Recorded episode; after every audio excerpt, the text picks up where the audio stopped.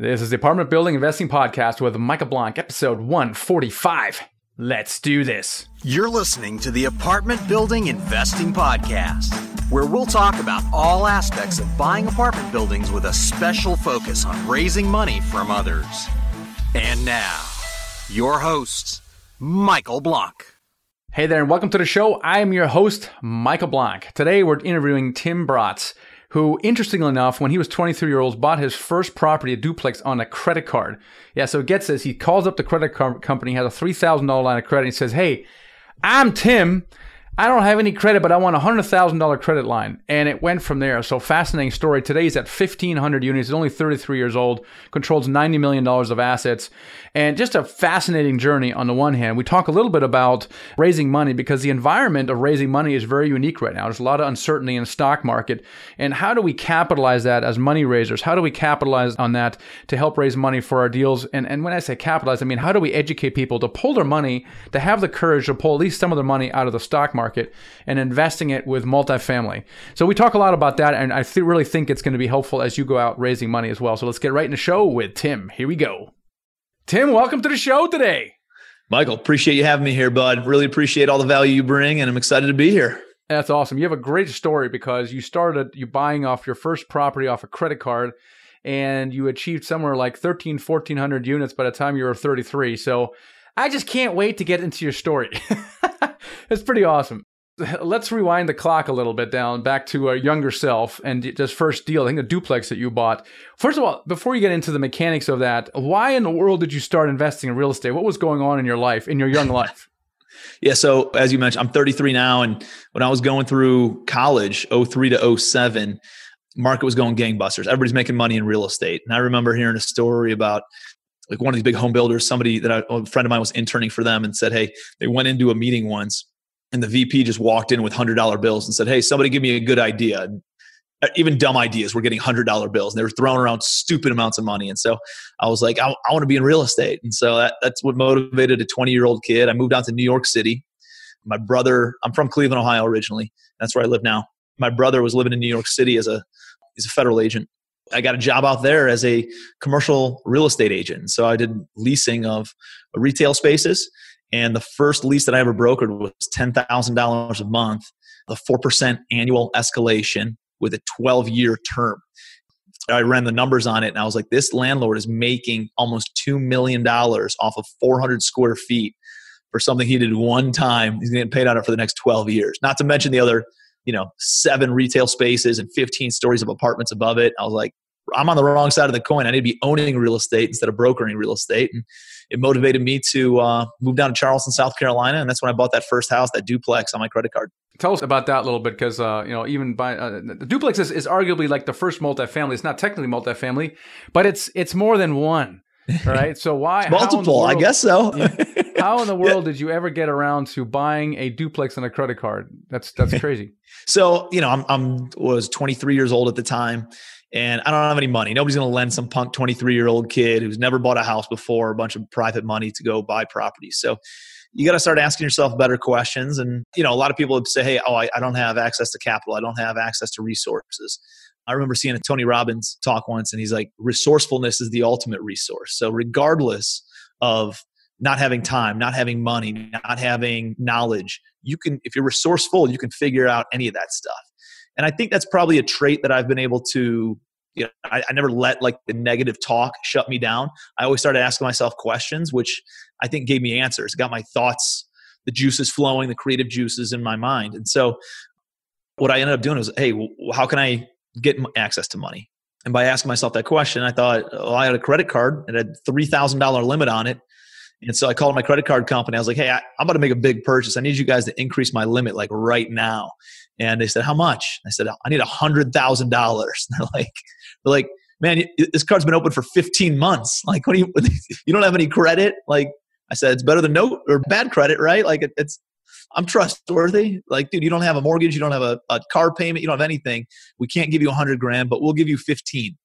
So they give me one five and this is in 09 now. The market just tanked. And all of a sudden, like there's this flood of properties on the market for pretty inexpensive, but still the cheapest house on the entire MLS was 25 grand. I went in uh, with an offer at 12, got went back and forth, got it for fourteen thousand dollars, and bought it essentially with the balance transfer check for my credit card. You just paid cash for the thing, cash through your credit card. Yeah, yeah. So it was it was two hundred dollars for zero percent APR for six months, and so I paid two hundred bucks for the money, and then I had a couple thousand dollars saved, like eight grand saved up, and I put about four or five into the building, and I had to live off of the rest. And then I, I didn't know how to sell, so I just you know, I printed out a whole bunch of flyers and I made some bandit signs and I posted them around town, knocked on doors, held an open house, and a neighbor came in and bought it for $33,000. So after closing costs, I made like 13 grand in 75 days in the worst real estate economy in 80 years as a 23 year old kid who's doing his first deal. So kind of got me hooked. I did, did, a little bit more, did a little bit more, kept on doing it. Got into wholesaling, familiar with that whole process. Sure. And you used to get uh, a lot of houses from wholesalers. What's I used that? To get lot, I used to get a lot of my houses from wholesalers. Yeah. Yeah. Yeah. So one of the ways that I get apartment deals is from my residential wholesalers. I realize that they don't know how to underwrite a commercial deal, so they usually just discard those leads. And now, so I, I let them know I'm buying, I'm buying, I'm buying, and now they send me their deals. I just bought a deal. I'm all into it for 1.9 million. It's just a price of three and a half million. So it's amazing. Like if you just use the same strategies that I use in the residential realm to find deals. I do the same thing in the commercial realm. So what I love with that, but because you're glossing over some of the things, but see, you're, you're not saying I can't do this. You're asking right. question, how can I do this? It's a totally different mindset. Mm-hmm. When you ask, start asking questions around that, things start presenting themselves. But if you say I can't do this, there's no possibility, right? Right. I will say where where there's a will, there's a way. When there's no will, there's no way. If you say all. I can't, it just shuts down your mind. It, it shuts down your thinking. mind and goes to so another thought. I, never would have thought of the else. idea. Oh, I'm going to call my credit card company, increase the three thousand dollar credit limit to hundred thousand. Like that's an insane question or thing to do. But clearly, when you ask that question, it must have popped out of the ether somewhere. Like, oh, that's a good idea. Let me call up my credit card company. If you don't ask, you never know. You yeah, know? that's right. That that's right. Yeah, there's that's uh, awesome. So you started. You you flipped the house. You said this is pretty cool, and then you did more. Of you got some wholesaling. At one point, did you start getting in because this was all flipping stuff, really? Yep. At what point did you get into buy and hold stuff? yeah, eventually what happened was you start meeting people who are active or they see what you're doing. They, they realize that you know what a good deal is. They see your work ethic and they might have access to money, but maybe not the bandwidth to take on any more projects. And so that's what happened with me is I, I met some people who said, Hey, I got the money, but I don't have maybe the knowledge or the experience or the bandwidth to take on any more projects. Or, you know, I, I haven't gotten involved in real estate, but you obviously know what you're doing. How about I put up the money, you do the work and we'll figure out some sort of equity split. And so I did that. I had a bunch of small investors and then eventually had a couple of brothers with another big business. They put almost a million bucks with me in a span of a, a couple years. And I turned it into like, and we did everything. We, we flipped houses, high end flips, low end flips, single family rentals, duplexes, triplexes. And then I bought my first eight unit building six years ago this month. And so I buy that, I fix it all up. It was stupid cheap in a C class area of town. I couldn't lose on it. You know, I'm buying an eight unit building for 30 grand. And then I put another 50 into it, rented it all out. My cap rate on it was like 33% or something insane. So, you know, like you, like you do that. And then all of a sudden I, I reflected back on my business after that first like year of doing work with these guys after we flipped houses and did low end rentals, single family rentals, apartment buildings. And I looked at like where are we making the most money? And this is this is really important. I think this is one of the biggest has really helped me navigate and and shortcut versus just not reflecting. I take the entire week between Christmas and New Year's off and I just goal set and I take minimum one day a quarter off. Don't I don't I unplug everything and I just work on goals and make sure and I ask myself questions like what am I doing? Is it the highest and best use of my time? Is it the highest best use of my team's time? Is the highest return on our time, highest return on our investment? Where are the most headaches coming from in my business where the least amount of headaches where's the most money coming from where's the least amount of money. And i just refine every 30 days. And if you keep on refining and cutting out the fat and just focusing on those the higher revenue generating activities and the higher revenue generating assets then eventually this stuff compounds pretty significantly. So that's what i ended up doing. And i realized apartments was just met my long-term vision better and it was more scalable the financing was easier and all those kinds of things. So we doubled down on apartments, built up a portfolio of a little over 100, 150 units, something like that. And then that partnership actually went south. We ended up going separate ways. There was a uh, kind of a bad breakup, and we're friends now. But this is one of those, you know, typical partnerships. I usually advise people against getting in a partnership because there's always that balance of who's doing the work, who's bringing what value. Life happens. People have kids, people get married, people, you know, move, and there's too many variables that can shift. And everything sounds good on the onset, on the front end, but things just shift. You know, people change, uh, or, or, situations and circumstances change. So that ended up we had to liquidate everything. That happened about three years ago, and I've been doing my own thing for the past about three and a half years. So building up my portfolio, I'm at a little over uh, I'm at about 1,500 units right now. I have a 35 unit closing on Thursday, and I have a 407 unit closing next Friday. So I'll be at right around 2,000 units in 42 months, and um, it's it's amazing how at first you crawl and then you walk and then you run, and, and the way that this this thing can compound if you just keep on doing the activities in a consistent manner and a consistent basis of finding deals and finding money and how this can can generate. You know, I think being in the early part of the year right now, a lot of people are goal setting and, and have some some big ambitions. For me, what I've realized is I always overestimate what I can accomplish in a year, but I grossly underestimate what I can accomplish in 36 months or 48 months or you know and and I think I think that's something to for people to be aware of that when you go to the gym, you don't see results in 30 days or 60 days or 90 days. You see them 120, 180 days down the road, and people are like, "Oh, you look good, Michael. You've been working out. Yeah, you look a little more trim, a little bit more buff. Hey, awesome." And you're like, "Dude, I've been working out every day, an hour and a half a day, six days a week for the past six months, sweating, bleeding, crying, achy muscles, icing them." And you're just now seeing results, and I think that's very analogous to what happens in business too, right? Yeah. You talked about the various uses of your time. And what do you think right now is the best use of your time? Some activities versus others? Raising money. 100%. I think if you control the money, you control the deal. And I think finance is the industry that commands all other industries. So if you focus, I'm to a place where I have a chief operating officer, I have a chief legal officer, I have an acquisitions team, I have a project management team, and a uh, kind of like an asset management team and oversees the property managers. And so I've been able to, and that didn't all happen. You know, initially I hired an assistant, and then that assistant turned into you know my asset manager, and then all of a sudden I hired uh, another buddy who ended up being my project manager and just overseeing the contractors. Then I hired another buddy who ended up being my acquisitions guy, and then I made him my COO. And then I had an, I hired an intern who turned into my acquisitions. So it's like it was very step by step. I didn't I didn't just like come into this big organization. And I found that my time is best spent raising money. One is, again, finance is the industry that commands all other, other industries. I love real estate, but if I control money, I can also invest in other projects or other assets or other businesses as well. If you control the money, you can control your entire organization too. You control the deal, he who has the money makes the rules, right? That kind of a thing. And so I'm a big believer in raising capital, and that should be the last thing that you let go of as you're automating your business and building your business. And it's also the most important because you want to let relationship and make sure your investors are being taken care of because you miss an investor payment or somebody doesn't get paid back the way that they're supposed to or poor expectations are set and that can really sour your reputation in this industry.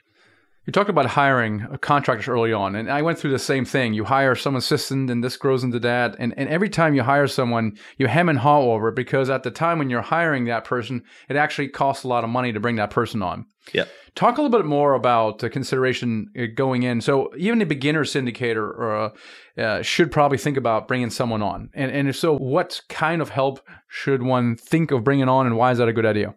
It's a really good question.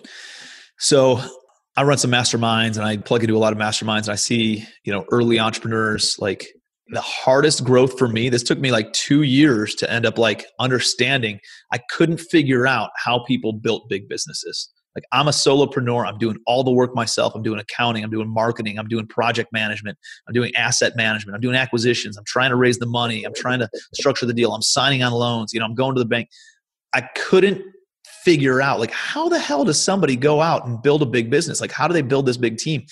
And it starts with one, and it starts with one hire. I remember going to my first mastermind. It was about almost four years ago, and I showed up. I'm like, and I asked that question, and the guy in the room, he goes, "You just need to hire an assistant. Get the low level stuff off your plate. Not that it's low level; it's just not the highest and best use of your time, and um, have somebody else handle those tasks for 10 12 15 dollars an hour what are some and, of those tasks, Tim? Go describe because I think some people are might be confused about what they could potentially outsource. So let's go into that in a second. Let me let me talk about mindset shift first. So the year before, I had made a little over hundred thousand dollars wholesaling deals and all that kind of stuff. So when I sat in this mastermind in February of 2015, and the guy tells me go spend thirty five thousand dollars on an assistant, that's a lot. I'm like, I'm like, dude, I don't think you realize that's like thirty percent of my income, you know. And he goes, you can't look at it that way. He said, look at it as 2,500 to three thousand dollars a month hire somebody, try it out for 30 days, 60 days. Worst case scenario, it doesn't work out. You spend five or six grand and you part ways. He goes, I'm telling you, you're going to see such a better return on your time that you're going to want to hire everybody. And so that's what I ended up doing. So I came back from that mastermind in February 2015. I hired an assistant March of 2015 and I had made like 120, 130,000 dollars a year before. I made 400 grand the next 10 months because I had somebody else handling the activities that were not the highest and best use of my time. Highest and best use of my time were the things that are close to the revenue line. So imagine there's a revenue line. It's the actual things. And you can boil down in any any business, it's usually, you know, 3 to 5 things are the highest return. It's usually finding money, finding deals, you know, and actually like cashing checks or something, you know. So for me, I hung on to those kinds of things and I staffed out everything else, like literally my laundry or my dry cleaning and like that kind of stuff. I staffed out. I staffed out getting my car washed. I staffed out, you know, all the marketing type stuff that is important, but somebody like you can you can automate a lot of that that stuff with if you have an assistant.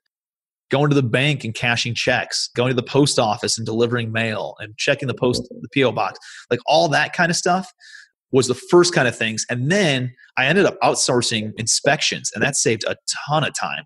This is when I was in the single family realm, and that's transitioned over to the multifamily too. But I put together like this three page condition report, and I had my assistant go out to properties, walk a property, and take a hundred photos of it, the inside, the outside. And on this condition report, it literally mentioned everything. So it would talk about hey, what does the driveway look like? What does the sidewalk look like? What does the walkway up to the house look like? What's a porch foundation look like? And that's all the concrete stuff. How's the landscaping? Are there any trees that and so it made it stupid simple that anybody could read this sheet, make notes on it, and then take a hundred pictures. So when they came back to me, they could upload it and I could look at the condition report, look at the pictures, and be able to make a decision on that house and how much work it needs just based on those two things. And, but think about how much time that saved. 30 minutes from driving to the property, 30 minutes from driving back, an hour spent at the property, putting the all the information together is another probably hour. So it saved me three, four hours of time to outsource that for, and it cost me what, 15 bucks, 12 bucks an hour, 15 bucks an hour. And so I was able to pay $45 essentially for somebody else to go out and do that. And then I could, how many phone calls can you bang out to other motivated sellers or private lenders and investors in that regard. So it's uh that was a big big deal for me. Yeah, that's that's awesome. I think uh, we can all uh, figure out what we can delegate at any level, whether you're just starting out or even in your case, uh, if you get a little bigger, you know, hemming and hawing over a COO. Oh my gosh, it's a first six figure hire possibly. That's really scary place to be. It's the same thing but different, like a different a different level. So so so let's go back to that real quick. So I have a COO and a C LO, Chief Legal Officer, that handles all my syndication documents, securities docs, all that stuff. And now he's I'm handing off the private money lending so I can just go out and do marketing. And so these two guys are really like the engines that run my business now, and I'm the fuel for the engine, you know, in the marketing piece. I'm out there meeting with people, building relationships, and then as far as the work goes of you know the logistics of collecting the money from the investor and having them sign all the paperwork that goes my CLO for any deal flow and anything like that goes to my COO. So how do you bring on somebody of that caliber, a six figure, maybe even a multiple six figure? I asked myself that question, and it led me down this. Well, I could pay them hundred to two hundred thousand dollars a year. That's a big nut to cover, you know, especially when you're growing your business and getting. And so I thought, how can I attract a highly qualified person without having to take on a ton of overhead? And what I just kind of figured out is I pay them a salary. Everybody in my company makes fifty thousand, forty-eight thousand dollars a year, including myself and then I do profit share on how well the company does across the whole thing. And so, based on what the role is or the position, they get a certain amount of profit share based on how well the company does. So, if we make, for easy numbers, a million dollars net profit, and my COO has 15% profit share, he gets a bonus of $150,000. So, now I can afford a $200,000 employee, and he's motivated also to the point where he wants the, the company to be profitable. And by doing that, it takes a lot of things off my plate and visions are aligned. We're in the boat rowing in the same direction, kind of a thing. Yeah, I like that a lot. And it kind of limits your the, the, the overhead. We're combining that with equity as well. So we have bonus per but it's uh, there's vested equity over time. Kind of so, so I, I, do a profit share, so yeah. it's not equity. Yeah. And then eventually, what I'll end up doing is bringing them on as as an equity partner That's vested right. in. Uh, as long as they're with me for you know 10 years 15 years something exactly. like that but yeah. right now it's just based on cash flow profit share that's great you talked about your best use of your time is, is money raising. How has uh, the money raising environment or strategy shifted for you over the last few months? Yeah, um, it is. it gets easier and easier to raise capital. One, because the, the market's good. The economy's been good. People are making money. Their stocks are going up. And so they want to go and invest in other things. And so they wanted so it's been pretty good for the past couple years. Really the past couple months now that the the market is not going up and people are thinking we're at the top and people are afraid of what's going on and you see the volatility that's in the stock market there's a lot of people who want to get their money out of the stock market and into hard assets. And that's a huge opportunity that we have as active real estate operators and syndicators is to help people pull their money out of the marketplace, put it into something that's backed by real estate that has cash flow in place that will appreciate over time and and be able to ride out that storm of that economic uncertainty and, and political uncertainty and everything that, that else is coming down the, the pipeline right now. And so, man, I, I just ask everybody one question. How's the market treating you? You know, and then you wait for an avalanche of complaints about it going up and down. And, you know, it's easy to have a conversation about that because like we have control over our assets, over our, over real estate we don't have control over the stock market. You can't control if Volkswagen is cheating emissions tests or if you know Elon Musk smokes a joint on live television and the stock drops by 15%. You can't control any of that stuff. Uh, you can't control trade talks with China and how that's going to affect certain industries. Like that's all out of our control, which means the stock market's out of our control. If you got a lot of time and you got stupid money and you just you don't want to think about it, then yeah, go invest in, in mutual funds or something. But to me, you're not taking responsibility over your money if you do that. I think by connecting with guys like us who are experts and ninjas in our field who know multifamily better than anybody else in the country, it's one of those things where their money's way safer with us being able to direct it and make sure it's backed by a hard asset that has cash flow coming in. And the reality is, multifamily real estate is, in my opinion, hands down, I don't think there's anything else that is as insulated as multifamily, like B class, C plus, B class real estate. When, when the economy is good, everybody can afford B class apartment buildings. When the economy is bad, all those A class renters move into B class areas. And we're very, very insulated. The financing's in place. It's non-recourse. You know, like there's there's so many things that limit the risk for us. We have a really exciting message, and I, I share your the, the, enthusiasm you have because I know I, I, there is no better investment than multifamily syndications you know, uh, above average returns, incredible tax advantages, amazing. And then, you know, look how it performed in the, in the Great Recession. It's hysterical. We had we have a 545 unit under in contract in El Paso right now, and we got the privilege of hanging out with one of the two partners. He's like 80 years old. You know, his hands shaking a little bit, and he's just talking about his life. Like he survived the savings and loans crisis. You know, the recession. Wow. He's got 10,000 units, and he's got you know gazillionaire.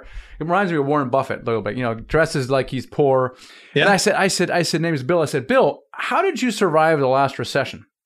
And he starts. He also likes trading stocks, uh, which is funny. So he goes. He goes about describing how he, he put in uh, cash stops, and he was in cash for a while. Then he started tra- selling put options, and it was fascinating. After ten minutes, I said, "Bill, fascinating, but how did your real estate fare?" He goes, "I don't remember. It was a non-event." wow. I'm like, are you kidding me right now? I was like, this message needs to get out, right? So this guy had yeah. thousands of units, and he doesn't remember what happened because nothing, it, nothing happened. So yeah, I just, I just love that. powerful stuff. You know, I mean, if you're investing for cash flow, it's way safer than investing for speculation. You know, if you're yeah. buying and developing to resell and hoping that the values maintain in, in 18 or 24 months when you're going to resell townhouses or condos or something, you're going to get punched in the gut pretty hard because you can't, that's all speculation based. And the guys who lost all their money and all their net worth, which was all on paper, fugazi, fugazi, you know, fairy tale dust back in uh, 2008, 2009, were all speculative investors. And the people that I've learned and I met and, and I knew that were able to ride out that storm were the people who bought for cash flow and they had tenants paying their rent every single month that covered all their operating expenses, that covered all their debt service, and put cash in their pocket at the end of the day. And they were able to ride out any storm. And when the market came back with a vengeance over the past couple years, they could either refinance, they could sell, they could do whatever they wanted to do, and their net worth, I mean, exponentially grew. Yeah, that's it's actually pretty cool. So Uh, let's talk about some of the past investment stuff because it is it is really exciting, and I, I kind of share your excitement about it. So, as a past investor, what they should be thinking, they're they're obviously concerned about the prospect of the stock market. What is it your advice to a past investor who's trying to figure out what to do with their hard earned money? So, you know, obviously, there's there's people with money in the stock market, and it's more of an education. It's not really trying to sell somebody. It's just educating them that there's better options out there. A lot of people just don't realize that there's other options. They don't know that you can take your 401k or an IRA and roll it into a self directed retirement vehicle and invest it into real estate. They don't know that that's even out there. So just it's more of an education piece and walking somebody through that whole thing. And I think one of the big things with raising private money that people don't realize is a lot of people go and try to raise money when they need money and they get kind of desperate. There's, there's a desperation that comes off with it. So you think about when you're hunting versus fishing. When you hunt, what happens to the prey? Runs away, right?